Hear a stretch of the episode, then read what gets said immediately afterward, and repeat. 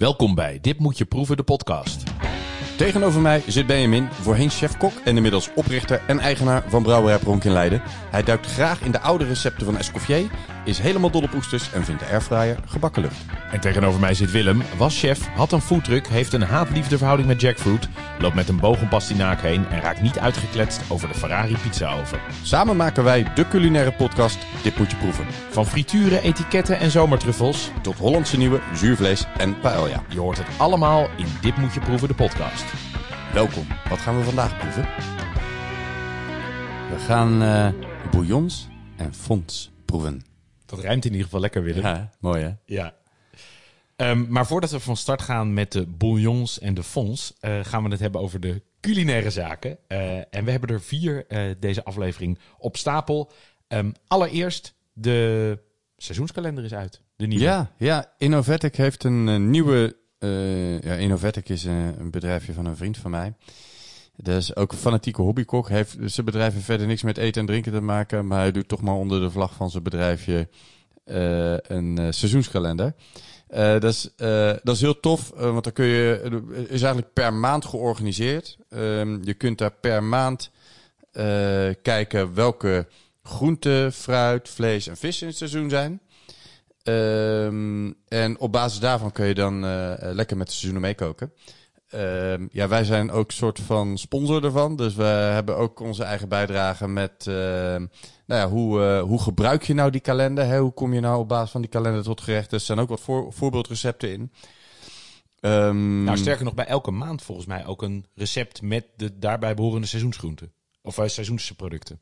Ja, in ieder geval een aantal ervan. Hè? Een, beetje, een beetje als voorbeeld. Dus, eh, ehm, nou goed. eh, maar wij staan er ook in met, eh, met een korte beschrijving. Met, joh, hoe kun je nou op basis van een aantal gerechten zo op een lijstje. Hoe, hoe gaan wij nou te werk als je dan aan de slag gaat met het maken van gerechten? Dat zijn toch de zogenaamde tips van Willem? Ja, ja zeker. Ja, ze heten de tips van Willem. Ze heten de tips van Willem. Ja, dat, nou ja, dat is toch Ja, top? maar goed, heel, heel veel tips en recepten. Ehm ja, Laurens deelt ze volgens mij eh, uit, maar wij ook. Ja, zeker.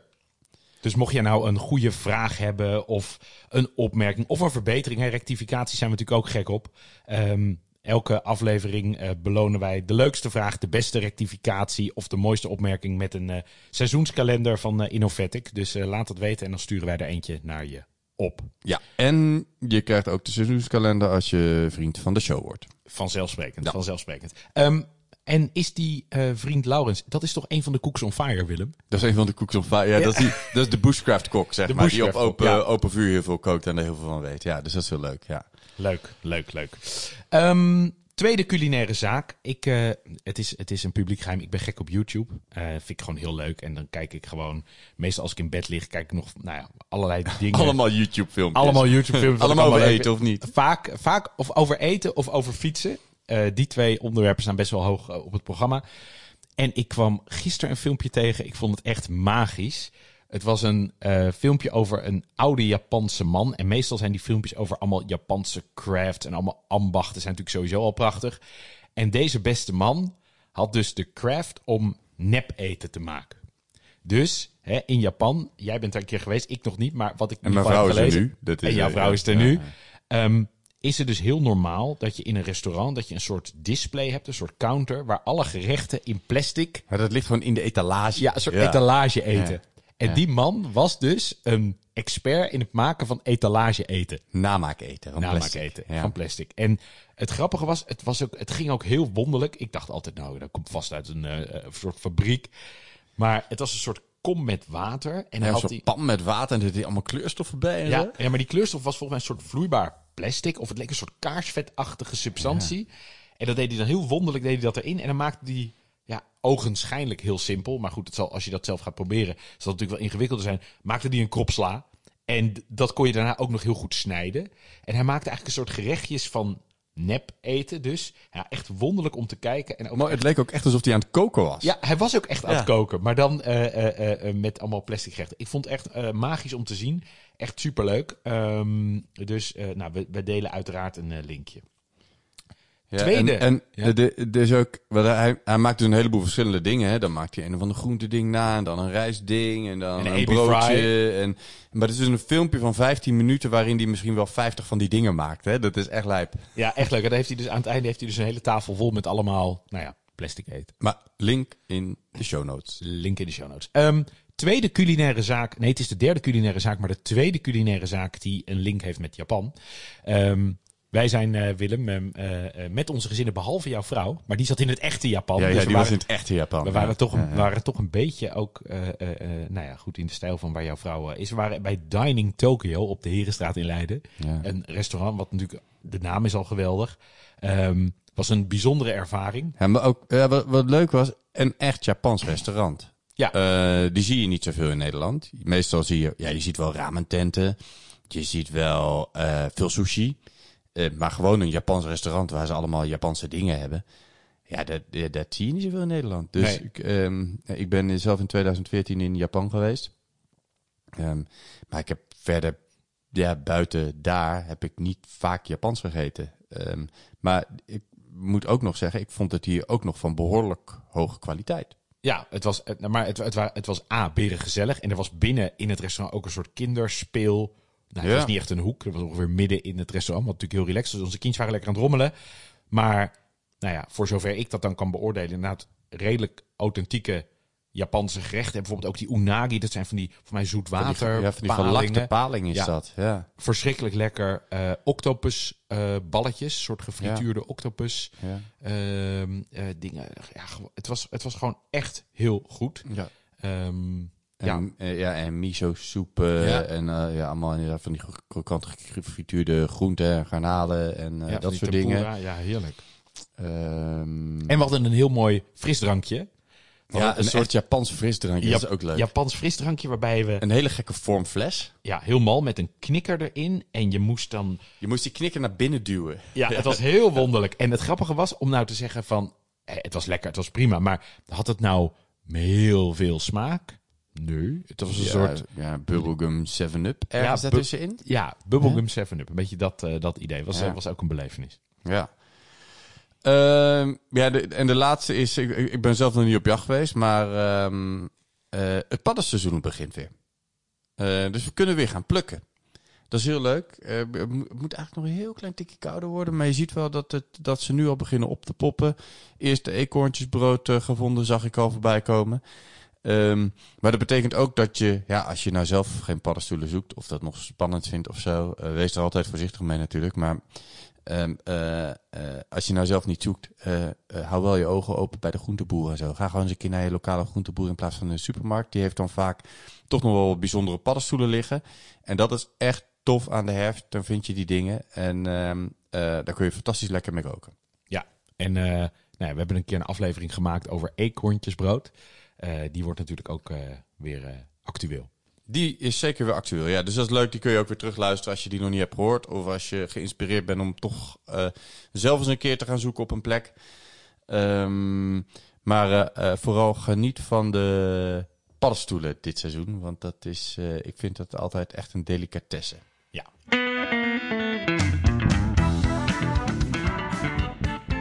Dan gaan we naar het hoofdonderwerp van deze aflevering. En we gaan ook speciaal een beetje aandacht besteden aan een van de grote legendes van de Franse keuken, eh, Auguste Escoffier. Ehm, ik, vind, ik vind zelf, hij heeft een schitterend boek geschreven. Of eigenlijk is het een soort samenraapsel van al zijn boeken en recepten en, en alles wat deze, nou ja, toch wel eh, legende eh, heeft gemaakt. Een, een, een verschrikkelijk mooi boek. En deze Franse chef werd de koning onder de chefs genoemd. En we gaan een klein stukje voorlezen uit eigen werk, of in ieder geval niet hij, niet ons eigen werk, maar Auguste Escoffiers eigen werk, over wat hij nou allemaal vindt van die basisfonds. Ik weet heel goed dat wat in het ene restaurant mogelijk is, niet kan in het andere. Dat men zich moet aanpassen aan de smaak en de stijl van de cliëntele en dat de keuze van de grondstoffen uiteraard wordt bepaald door wat men beoogt als eindresultaat.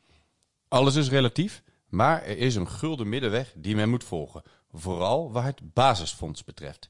De directie van een restaurant die daarop bezuinigt, die besparingen op grondstoffen al te serieus neemt en al te ver doorvoert, iets wat absoluut onverenigbaar is met een goede keuken, verliest het recht om ook maar enige aanmerking te maken op de kok die de leiding heeft aan de fornuizen.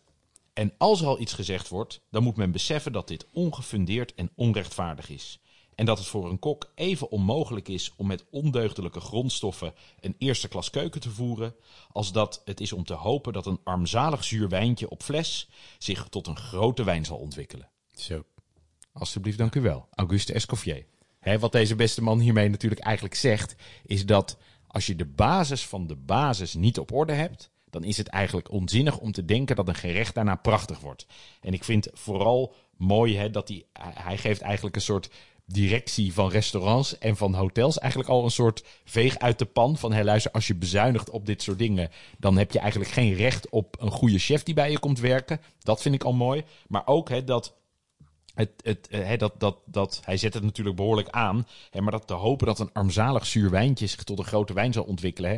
Eigenlijk zegt hij, wat eigenlijk iedereen natuurlijk wel weet. Als je begint met iets mediums of met iets matigs, wordt het nooit fantastisch. Maar als je begint met geweldige ingrediënten, dan hè, is de kans ook groot dat dat gerecht of, of, of, of, nou ja, hè, of die saus of wat je ook maar maakt, dat het ook geweldig wordt. En ik denk dat dat niet alleen van toepassing is op die basisfonds, maar dat dat eigenlijk, nou ja, zelfs bu- buiten de keuken natuurlijk geldt.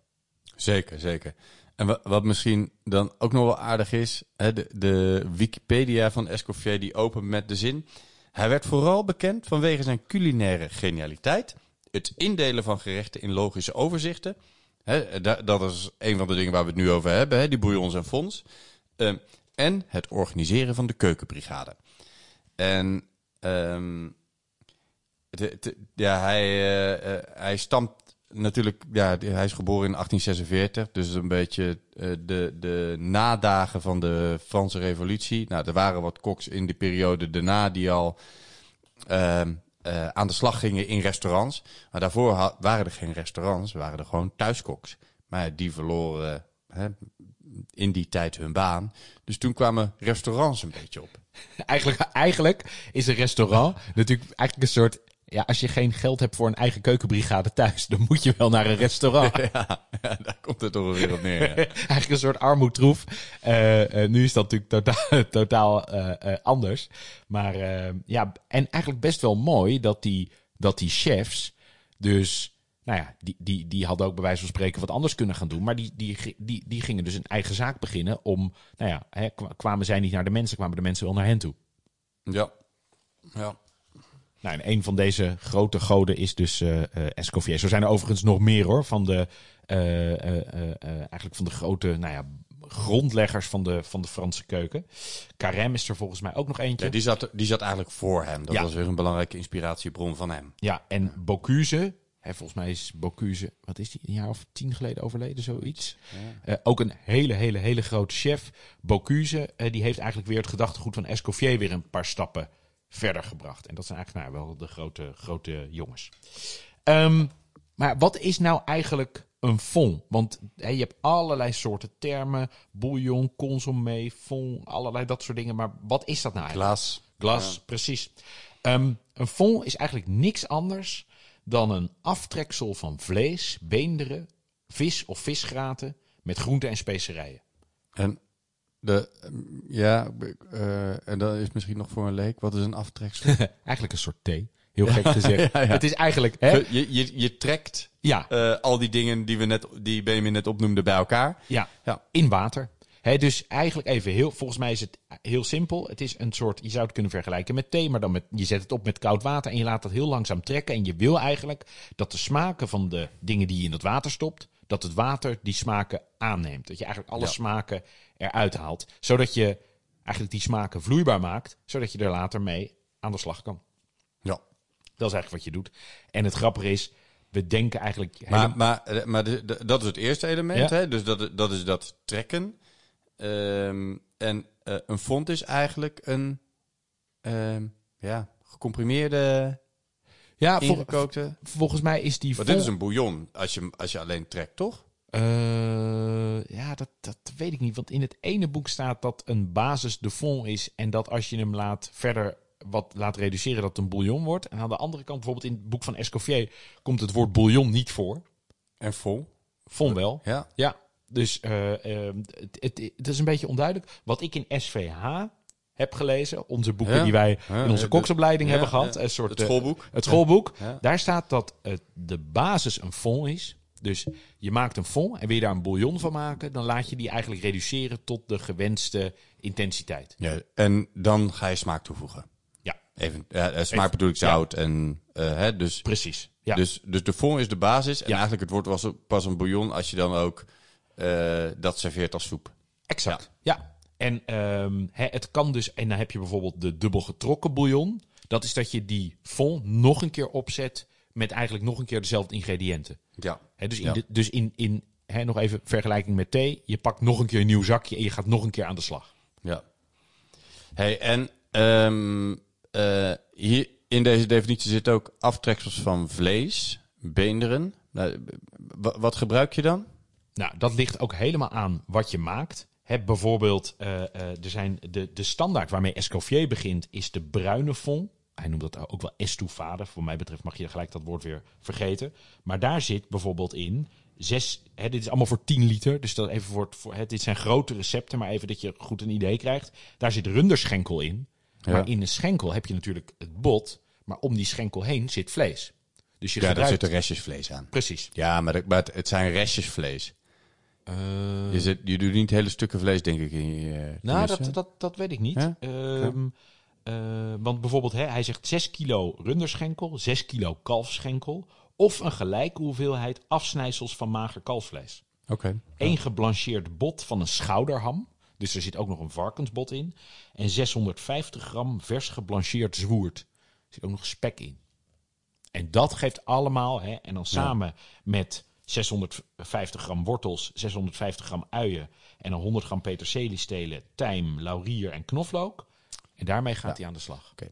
Dus ehm, hè, als, we, als we even teruggaan naar... De, na- misschien moeten we even vanuit gaan dat deze bruine fond dan een soort basis is. Hè? Ja, Dan, dan, dan, dan doe je daarin beenderen eh, en een beetje vlees. ja, Eh, en daar kan je dan spek bij doen of niet, Ja. hè, voor, eh, omwille van de smaak. En er gaan groenteafsnijdsels in. ja. En wa- wat voor groenteafsnijdsels gebruik je daarvoor? Nou, wat, wat ik vroeger, toen ik nog werkte in het restaurant, kijk, als er staat, doe er wortel in. Ik zou daar geen mooie bospeentjes voor kopen en die erin doen. En wat wij deden, wij hadden bijvoorbeeld dan kleine bospeentjes of we maakten iets met winterpeen of een garnituur van wortel. En we schilden die winterpeen. We schrapten die bospeen. Ja. We hadden die bovenkantjes. We hadden die kontjes. Dus we eigenlijk de afsnijdsels van die groenten gebruikten we voor onze bou- bouillons, fonds en voor, voor die sauzen. Nou begrijp ik dat als je dit thuis gaat maken, dat je niet altijd dat hebt. Dus kan je Nee. dat best wel daarvoor Kopen, toch? Kan je dat Ja. ervoor kopen? Tenminste, de- ja, ik, dat doe ik eigenlijk altijd. Omdat je eigenlijk net niet genoeg afsnijdsels in Precies. een bepaalde tijd krijgt. Precies. Mooi is natuurlijk ook En wel, wat, en wat gebruik jij dan als je het thuis doet? als ik thuis, dan koop ik bijvoorbeeld gewoon een winterpeen. Winterpeen Ja, en verder? Winterpeen, eh eh peterselie. Ik doe er zelf ook vaak prei in. Eh, Ja. Maar dat is omdat ik vaak dan het, weer het groen, bijvoorbeeld de bovenkant van die prei gebruik. Maar je kan ook gewoon uien gebruiken. Ja, mijn, mijn minimale uitgangspunt is eigenlijk altijd winterpeen, bleekselderij en ui. Ja. Dat is Ja. een beetje voor mij de basis voor. en ehm, je noemde net al peterselie. Eigenlijk ook wel altijd een, ja, een boeket garni. Ja. Dat is een soort kruidenbeltje. Hè? Dus dat is gewoon wat samengebonden kruiden. Ehm, en daarvan is de basis voor mij eigenlijk altijd peterselie, Ja. tijm, laurier. Ja, dat zijn denk ik de Als je een wild volmaakt, kan je nog een kruidnagel erin stoppen. Nee, dat soort dingen kan je nog wel weer allemaal toevoegen. Maar eigenlijk, als ik, als ik zou zeggen, met welke basisgroente doe je dat dan? Hè? Met welke- Peperkorrels. Peperkorrels, zeker, ja. Ehm, maar, maar eigenlijk dus dit een beetje als basis. Dus die, die, die wortel, bleekselderij, ui. eh eh peterselie, tijm, laurier. Hè? Dat is, eh, ja, peperkorrels, eh, oké. Maar dat een beetje als basis. Ja. En bedenk altijd, hè, Escoffier is natuurlijk vrij streng. En die schrijft hè, 650 gram. Nou, Ik zou dit niet zo ingewikkeld doen. Ik zou als je 100 gram tekort komt, zou ik niet per se nog een keer naar de winkel fietsen voor nog een wortel. Hè. Het gaat en heb Het je... gaat erom dat je een pan vol met groenten hebt. En Voilà. botten. Voilà. Ja. En denk altijd na dat je niet dingen erin doet die enorm. eh, hè, je, je hebt er ook. Ik had ook wel collega's in de keuken en die gooiden er bijna alles in de bouillon of in, de, in, de, in de sauspot. Ehm, Ja, ik zou daar wel ook mee oppassen. En sommige dingen Ja. geven geen smaak extra. Die En- zou ik lekker achterwege laten. Misschien moeten we heel even om, eh, eh, omwille van eh, de luisteraars even zeggen... waarvoor gebruiken we nou een fond of een een bouillon? Of, hè, ook, ook omdat, eh, we gaan zo meteen ook wel vertellen hoe je dat dan verder maakt. Ehm, maar het is leuk om dat, daar alvast een beetje een beeld bij te hebben. Eigenlijk, wat moet je... Wat, wat, Wat moet je nou met een fond? Waarom Ja, zou ik nou een fond maken?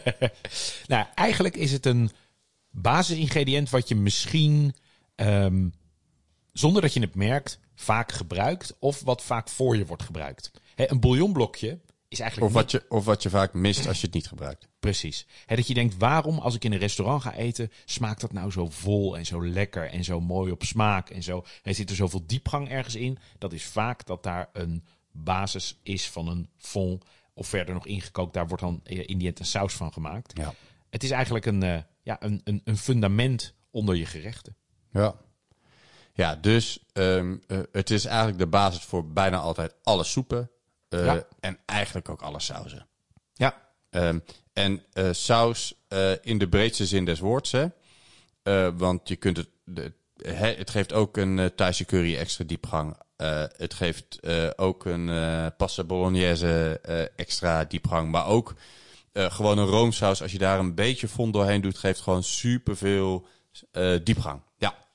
Enorm, hè? En, en bijvoorbeeld al, eh, hè, wil je dat thuis nou eens een keer heel simpel zonder werk doen? Kook, als je, gewoon heel simpel, als je aardappels thuis kookt. Doe daar eens een half bouillonblokje bij. En proef dan die aardappels is, dan zal je proeven dat die aardappels onwijs veel smaak hebben. En een bouillonblokje is eigenlijk een soort ultiem gemak. Maar als je dat zelf maakt en je hebt die bouillon heb je staan, je kan rijst, aardappels, basis voor soep. Eigenlijk overal waar je water pakt, zou je ook vaak een bouillon voor kunnen pakken. En dan geef je gewoon Ja. extra smaak. Ja, en ehm, wat, ik, eh, wat ik zelf heel leuk vind aan eh bouillons en fonds, hè, is dat je, je kunt het ook heel goed invriezen. Ja, Ehm, dus heel vaak als ik gewoon een saus maak, eh, eh, hè, al is het een pasta met tomatensaus, een hele simpele. Ik doe er gewoon een bouillonblokje uit de vriezer door. Ingevoerd bouillon of fond, of, hè, maar net wat ik een beetje heb liggen. Eh, ja, en het maakt het meteen zoveel lekkerder. ja. Dus je kunt dit met relatief weinig moeite bereiden. Eh, eh, heel goed invriezen. Het beste is, vind ik, om dat in blokjes te doen. Want dan kun je het altijd heel eh, snel eh, ehm, eh, en eh, altijd inzetten. Eh, dus ik- ja, ik denk dat het een beetje een aanmoediging is van mij om onze luisteraars ook aan de fond te krijgen. Ja, het Ja. Is, en, en het is dus ehm, zeker als je het in combinatie doet met dat je kookt. En je bijvoorbeeld, hè, stel je voor je, je maakt eh, twee hele kippen of whatever. Hè, je hebt al bijvoorbeeld afsnijdsels. Of je hebt al een deel van die ingrediënten die je nodig hebt. Die heb je bij wijze van spreken over uit een ander gerecht. Is dan een hele mooie aanleiding om het te maken. Ehm, en je hebt er inderdaad, zeker als je het invriest. Nou, je hebt er bij wijze van spreken maandenlang eh, kan, je ermee, eh, kan je ermee aan de slag. Ja. Ehm, hey, even, dan, dan even terug naar de bereiding. Want Ja. we, we kwamen net bij de, eh, bij de combinatie der dingen. Dus vlees, groente, boeket. Ja, Ehm, en water. en water. Eh, hoe, hoe, eh, hoe ga je aan de slag? Nou, eigenlijk ehm, allereerst gewoon voor het, het concept. Hè, dit is iets wat lang moet koken, maar je begint met koud water. Altijd met koud water. Dat is belangrijk. Dus kort en goed. Hè, wat zegt onze vriend Escoffier er nou over? Die zegt eigenlijk: zorg dat je de gebroken botten, hè, dus als je die botten hebt, vraag aan de slager of die ze wil zagen. Ehm, zet ze in de oven licht aan.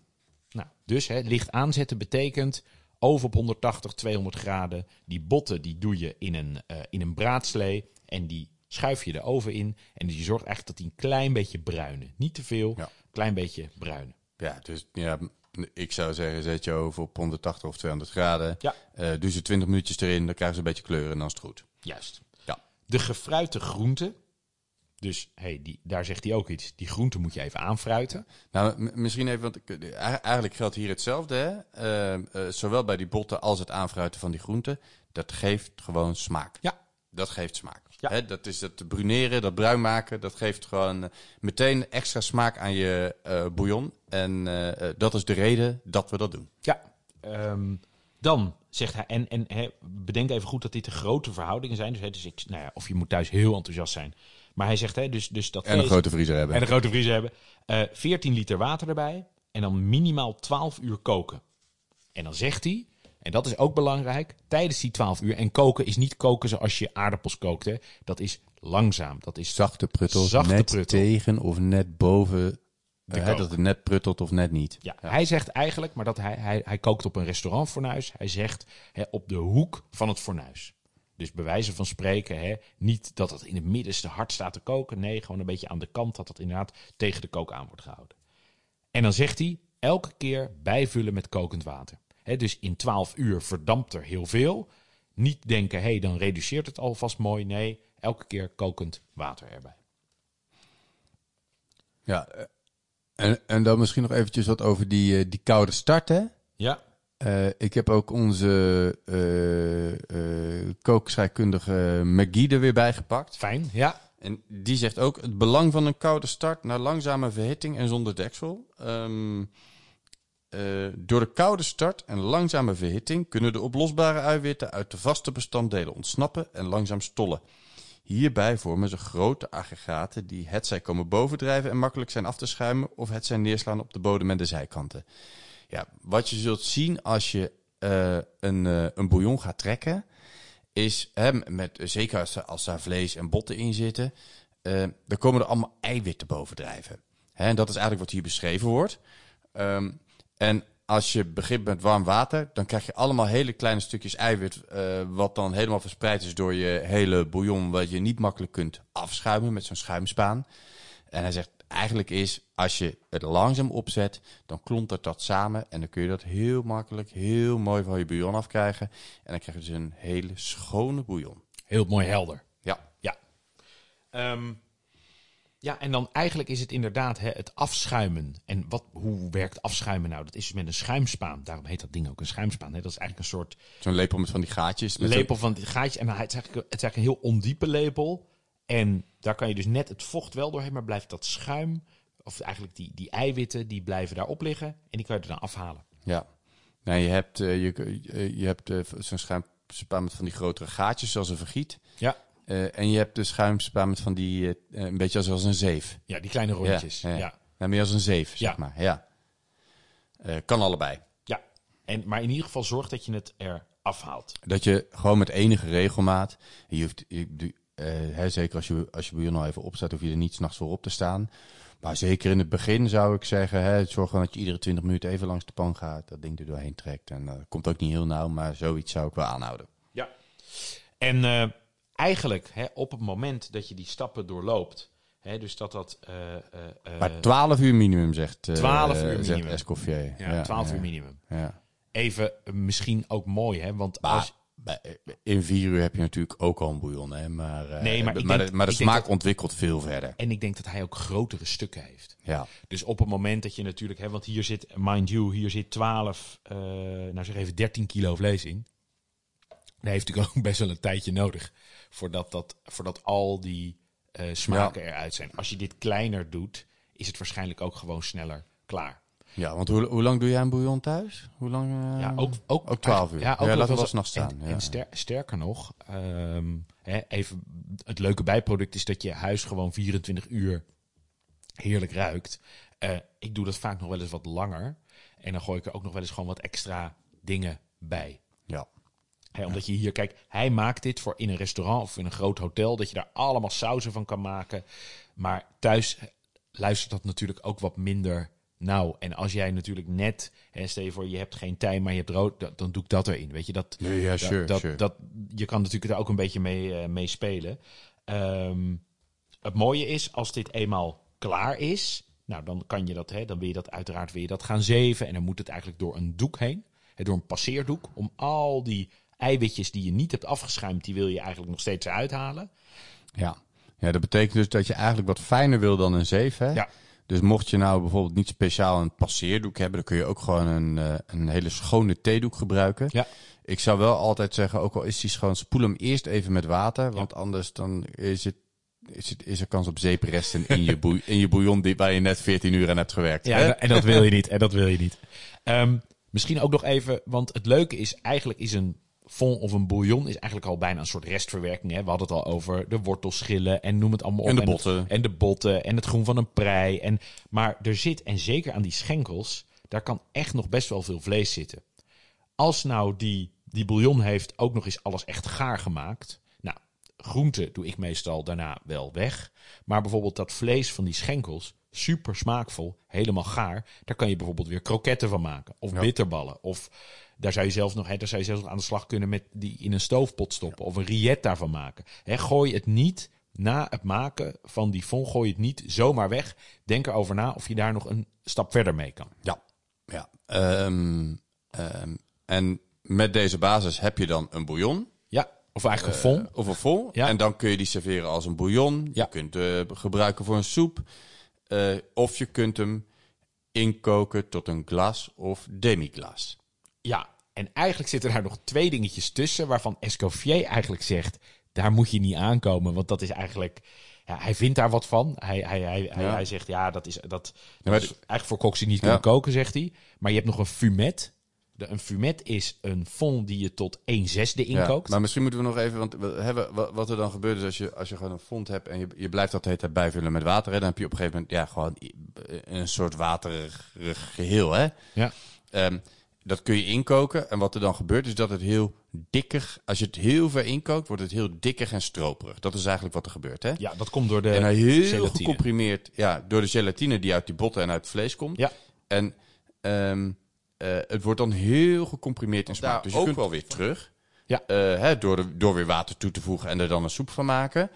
Ehm, maar daardoor kun je het dus ook heel compact eh, maken. eh, waardoor het gewoon heel weinig ruimte inneemt in bijvoorbeeld je vriezer. Ja, Ehm, en het, eh, je maakt het dus eh, hiermee dus ook al direct mega smaakvol. Ja, als je zo'n zo'n zo'n stuk een, eetlepel vol in een saus doet, dat, hè, dan schiet hij meteen de lucht in. Ja. Dat, eh, Ja, en het leuke is, hè, dus, dus, dus je hebt een soort gradaties van Hoeveel je het inkookt. Ja. Ja. Dus een fond is eigenlijk niks anders dan het vocht wat daarop zit. En, en, en hè, dat is eigenlijk minst intens qua smaak. Dan komt het volgende, is een fumet. Dat is een fond die tot 1 zesde is ingekookt. Hè. Dus als je met 6 liter fond begint, hou je 1 liter over. Dan heb je nog een extract, dat is tot 1 achtste. Dus 8 liter hou je 1 liter van over. En dan ga je naar de glas of de demi-glas. Eerst de demiglas. Ja. ja. Die is, eh, eh, de glas zegt Escoffier is 1 tot 10. Dus dat is ehm 10 liter fond geeft 1 liter glas. Ja. En dat is eigenlijk hoe je, hoe je hem inderdaad gecomprimeerder kan maken. Super makkelijk ook met invriezen. Hè. Doe dat inderdaad gewoon. Hè. Bijvoorbeeld als je dan zo'n fond lekker inkookt. Doe dat dan in zo'n ijsblokjesvorm. Precies zoals jij zegt. Dat je eigenlijk je vriezer vol ligt. Met, en dan zou je ook nog verschillende kunnen maken. Maar daar komen we zo nog op. Eh, en dan kan je inderdaad kan je een saus of een soep zo een boost geven. Ja. Ehm, Oké, dus eh, tot zover de basis. Ja. Eh, het, de, de nut en noodzaak daarvan. En dan heb je ook nog binnen fonds heb je ook nog soorten. Ja. Hè? En dat, dat is meer gebaseerd. Dat, dat gaat meer over eh, wat voor eh ingrediënten je gebruikt. Ja, en het leuke is, je hebt dan hè, de, de bruine fond waar we het net over hadden, is echt de basis van de basis van de basis. Dan heb je de eerste Maar die is af- met kalf of eh, kalfrund. rund en kalf. Ja. ja. En dan heb je de blanke fond. Dat is eigenlijk ook, dat is kalf en kip.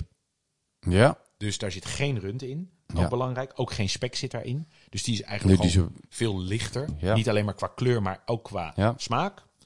Eh, dan heb je een fond van kip. Nou, logischerwijs laten we daar het kalf zitten en doen we alleen eh, eh, de hele kippen daar ook nog bij. En dat is dus als je, als je hè, dat is wat Benjamin zei, hè, als je, als je gewoon een keer een hele kip eet thuis, of doe dat gewoon een keer.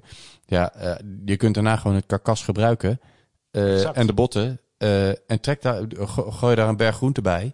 Ehm, zet het lekker een nachtje op en je hebt de volgende dag heerlijke bouillon. Precies. Vraag aan je slager.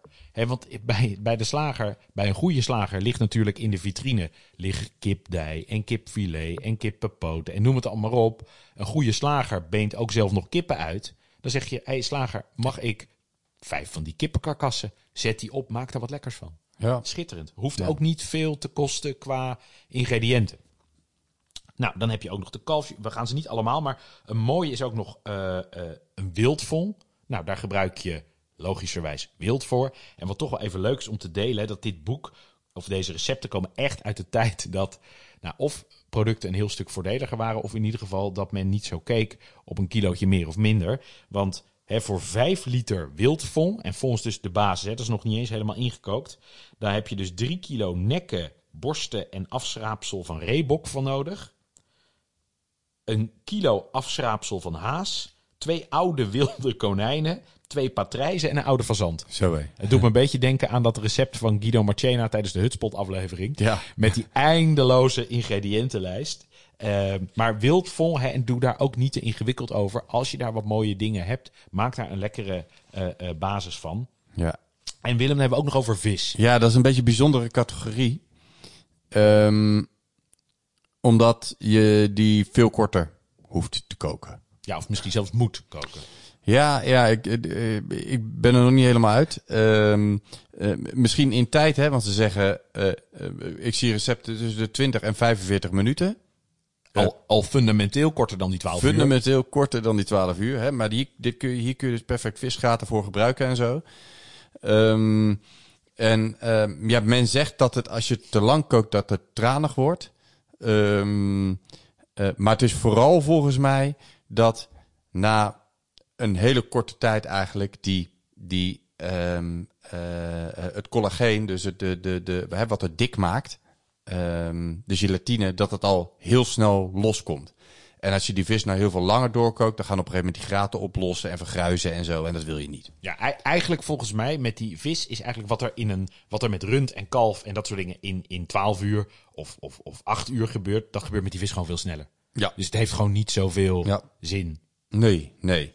Nee, en die, die tranigheid in die smaak, dat kan zijn dat dat misschien uit die gaatjes een beetje komt. Maar, Het zal ehm, ongetwijfeld ook met ehm, de soort vis te maken hebben. Ja, ongetwijfeld, ja. En dan heb je nog schaal-schelpdieren. Ik, eh, eh, Vooral schaaldieren weet ik van. Dat is grappig, daar zit dan weer niet dat verdikkingsmiddel in. Dus dat kun je nooit dik maken als je het inkookt. Kan wel als er nog een beetje visvlees in zit. Hè, dus uiteindelijk komt er wel wat. Maar daarvan zeggen ze eigenlijk dat moet je... ehm dat kun je beter bakken.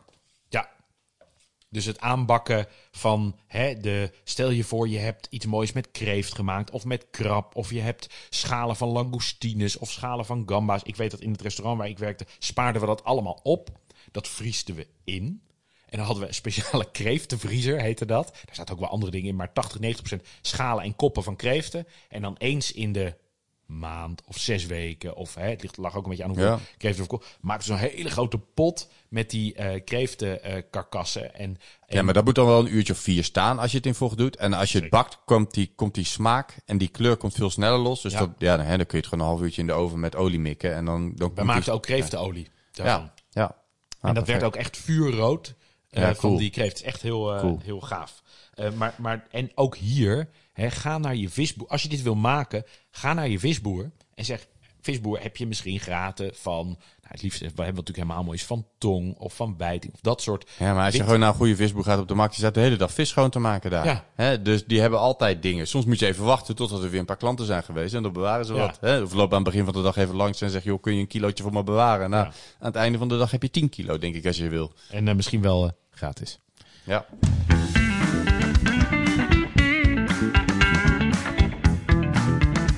Ja, dat is dan eigenlijk is dat de basis van de basis. Nou, dan kan je dat inderdaad hè, gebruiken voor allerlei dingen. Ehm, van sauzen tot soepen tot eh, eh, eh, nou ja, bijvoorbeeld ook nog om even terug te komen naar die kroketten. Het leuke is, in een kroket gaat dan weer, hè, weer die runderfond en dat vlees. En daar maak je dan weer wat, helemaal wat nieuws van. En we hadden het ook al heel kort even over de demi-glas en over de glas. Heel kort. Eh, want dat is ook leuk om thuis te maken. Ik zou zeggen, zoek daar ook een recept voor op. Maar dat is in de kern is het niks anders dan een fond die je heel ver inkookt. En dan ga je aan de slag weer met tomatenpuree en met nog wat andere toevoegingen. En dan eh, eh, nou ja, maak je daar een hele mooie, dikke, hangende saus van. Die op het moment dat je hem laat afkoelen en je zet hem in de koeling, wordt die ook echt dik en gaat die helemaal geleren. Dus door die lijmstoffen uit die botten krijgt hij helemaal die, eh, die hele mooie eh, eh, binding.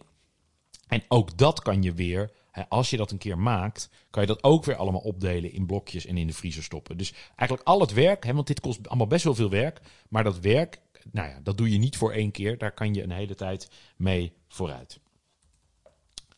Ehm, Willem, hebben we, nog, we hebben nog een paar mooie weetjes, hè? Er zijn nog een paar mooie weetjes, jazeker. Maar, maar echt mooie weetjes. Ehm, allereerst, tijdens mijn koksopleiding hoorde ik wel eens over de eeuwigdurende marmiet. En een marmiet is dan eigenlijk een grote nou ja, fondpan of een bouillonpan waar je dat in maakt. Kom- komt ook die Engelse Marmite weer in. Ja, Heerlijk, exact. heerlijk. Want je ziet ook op het Marmite potje, hè, dat is dat gist ehm, en mengsel, dat- op de Marmite potje staat ook eigenlijk een soort, een soort kookpot. Nou goed, die parkeren we even, maar even over, die, over dat eeuwigdurende. Er waren slash zijn dus keukens, en niet alleen maar keukens dan van een restaurant, maar ook keukens, hè, de Franse keuken, maar volgens mij ook de Chinese keuken, waarbij men bouillons echt als basis heeft. En daar doet men niet zoals Escoffier dat 12 uur of 14 uur. Nee, die laat men eigenlijk 24-7 opstaan. Dus je hebt een pot, vaak een hele grote pan, 100 liter, soms wel groter. En dat staat eigenlijk jarenlang op. Ja, en vet hoor. Heel vet. dan gooi je gewoon altijd de restanten in. De Alles. dingen, eh, dingen die van de borden terugkomen uit het restaurant. Hey, eh, brood, eh, alles wat je kan bedenken, zeg maar. Ja, Ehm, en af en toe zul je die wel... Wordt die, wordt die dan denk ik wel gewoon gepasseerd? Of in ieder geval wordt, ja, er- wordt er, ja, wordt er gewoon vaste stof weer uitgehaald. ja, En dan- met een soort... Ja. En elke dag gaat daar water bij. En elke dag gaan. En men haalt daar dus ook elke dag uit. En het gek is, en dat, dat is misschien een beetje gek, want dan zou je denken, hé, maar er zit er nog spul in van heel lang geleden. Dat klopt ook. Maar het gekke is, het is, hè, ik weet niet of ze nu nog hè, de dingen die terugkomen van de borden erin doen. Dat deed men vroeger in Ja. allerlei tavernes hè, en, en even in ja, de, dat zal nu in de niet midden. kunnen. Maar, eh, Maar, maar wat, wat er wel gebeurt, eh, is dat dus elke keer gaan er spullen bij. Elke keer gaat er iets uit. Technisch kan er ook nog, zitten er ook nog dingen in, misschien van 20 jaar geleden. ja. Maar die blijven goed om te eten, omdat die altijd 100 graden blijft. Dus dat is best wel een wonderlijk eh, iets. En er is zelfs een legende dat er rond Perpignan een pot was die vele honderden jaren heeft opgestaan.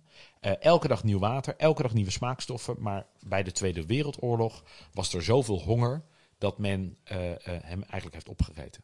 ja, wauw. dus ja. ja. Dat is, eh, dat is zeker, eh, zeker En dan, en dan hebben we nog het, het Engelse woord voor eh bouillon, fond. Ja. ik weet niet of, daar- of ze daar verschillende termen gebruiken, maar ja, voor, voor een fond denk ik, ja. Stok.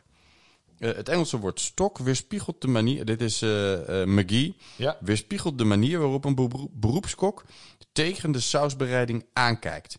Het komt van een oude Germaanse stam die boomstam betekent. En alle daarvan afgeleide betekenissen hebben iets te maken met basismaterialen, bronnen en voorraden. Eh, heel leuk dus. Dit is speciaal voor Benjamin. Ehm, het, is, het is dus de culinaire toepassing van een heel algemene term en werd in de 18e eeuw voor het eerst gebruikt. Veel specifieker en ouder is broth, dat teruggaat tot het jaar 1000 en komt van de Germaanse stam bru. Die slaat op klaarmaken door koken. Nou, waar doe je dat nog meer? Het gare gerecht en de vloeistof. Verwante woorden zijn bouillon en brouwen. Dat vind ik mooi. Dat vind, ik- vind ik mooi. Ehm, ja, dus, dus, maar betekent dit dan ook, Willem, dat broth en stok, dat dat inwisselbare begrippen zijn? Heeft een Engelsman of vrouw het dan over hetzelfde? Want ik vind het Eh, altijd Ik ingewikkeld. denk dat... Ja, ik ook. Ik ook. Ik denk dat het, wel, dat het net zo diffuus is als... Bouillon en vol. Ja, ik denk dat... Maar ik zou dan eh, gokken dat eh broth bouillon is Ja, en de stok de fond. ja. De stok is, is een beetje je, je, stam. ja. Ja, de basis. De voorraad. Ja, de voorraad. Ja. Ja. Ja. Al- al- Als iemand dit weet, laat het ons weten. Misschien moeten we ook nog even verder googlen, want ik ben nog wel even benieuwd. Ja. Eh, gaan we naar de do's en don'ts? We gaan zeker naar de do's en don'ts. Mooi. Een van de doe nummer één. En dat is ook echt gaat doen. Eh, maak een keer een mooie grote pan met een fond erin. Begin gewoon lekker met de kippen vol of zo. Ja. Ga naar een slagertje toe. En, eh, Maak het ook klein. Hè. Je hoeft echt niet met 14 liter aan de slag. Eh, ik zou ook niet een te klein pannetje pakken. Het is ook wel lekker om een beetje massa te Ja. maken. Want het werk is eigenlijk hetzelfde voor 2 liter of voor 4 liter. ja. Eh, maar hou het ook beheersbaar. Ja. Ehm, tweede is eh, zachtjes koken. Als je het te hard laat koken, dan wordt dus dat afschuimen echt een crème. En dan stuit het alles rond in die pan. En dan krijg je allemaal van die hele kleine flintertjes. Dan wordt je bouillon heel eh, Blind. blind. Ja. ja. En, en bovendien ook zonder van de energie. Het, het is niet beter. Nee. Nee. eh, en afschuimen. Ja, Dus afschuimen zijn die eiwitten die Ja. bovenop komen drijven eraf halen. Ja, zacht koken. En dan krijg je, ja, het is een beetje die witte belletjes die bovenop komen. En die haal je eraf met je schuimspaan. Ja. Ehm, drie, invriezen in ijsblokjesvorm. Ja. Eh, want dan heb je het altijd tot je beschikking. Dat is echt een gouden greep als je even wat smaak aan een gerecht wil toevoegen. Ehm Pas- vierde is altijd passeren. Altijd passeren. En door die doek, en wat Willem zegt is echt waar, spoel die doek uit. Je kan zo'n passeerdoek, wordt ook wel eens een kaasdoek genoemd. Eh, ze hebben gewoon bij Dylan Camille hebben ze die doeken. Hè? Dus Ja. als je nou dit leuk vindt, eh, koop zo'n doek. Eh, kan je mee aan de slag, kan je ook hangop mee maken, is ook leuk. En de laatste, zorg dat je als je je fond maakt altijd de dingen aanbakt. Want dat geeft gewoon heel veel extra smaak. Ja, niet vergeten. Dan de don'ts. We hadden hem al even laten passeren. Visbouillon te lang laten koken. Ook eigenlijk onnodig.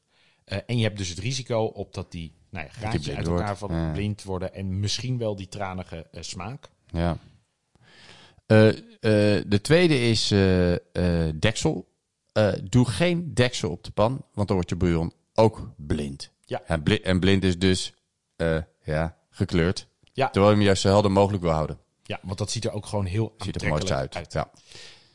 En zout. De Eh, laatste hebben we het niet over gehad, hè? Nog? Nee, hebben we het niet over gehad. Maar, maar dan pakken we even bij de don'ts. Ehm, zout. En dat betekent niet dat je geen zout moet toevoegen totdat het op het bord is. Maar doe het niet te vroeg. Want als je die fond inkookt tot een fumet of een extract of een glas of whatever. Als je met te veel zout begint en je gaat dan inkoken, dan wordt het gewoon veel te zout. Ja. En dat is niet fijn. Nee. Dus eigenlijk is de stelregel, Geen zout. Eh, voeg dat pas toe als je ermee gaat koken. ja, dus voeg het toe als Want dan kun je het nog op, hè, want eh, ook als je eh, een fond hebt ingekookt tot eh, een hele dikke glas, dan kun je hem weer aanlengen met water, zeg maar. Hè. Dus ik, het, eh, het maakt allemaal niet uit. Maar op het allerlaatst pas, zorg, zorg dat je dan pas zout toevoegt. Want dan weet je gewoon hoeveel je nodig hebt voor het gerecht, in plaats van voor je fond. Dat is hem. Ja. Ehm, Mooi, ik vind het mooi, Willem, dat we iets hebben behandeld wat echt de basis van de basis is.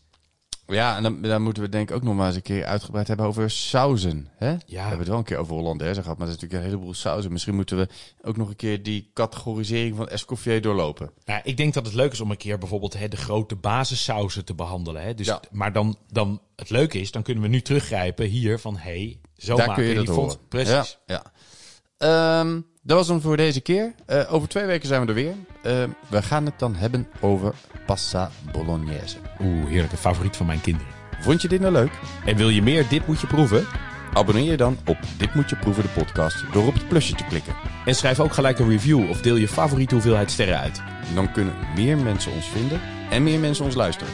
Alvast bedankt. En voor de tussentijd... Kook met liefde, proef alles wat los en vast zit en geniet met volle teugen. Cheers!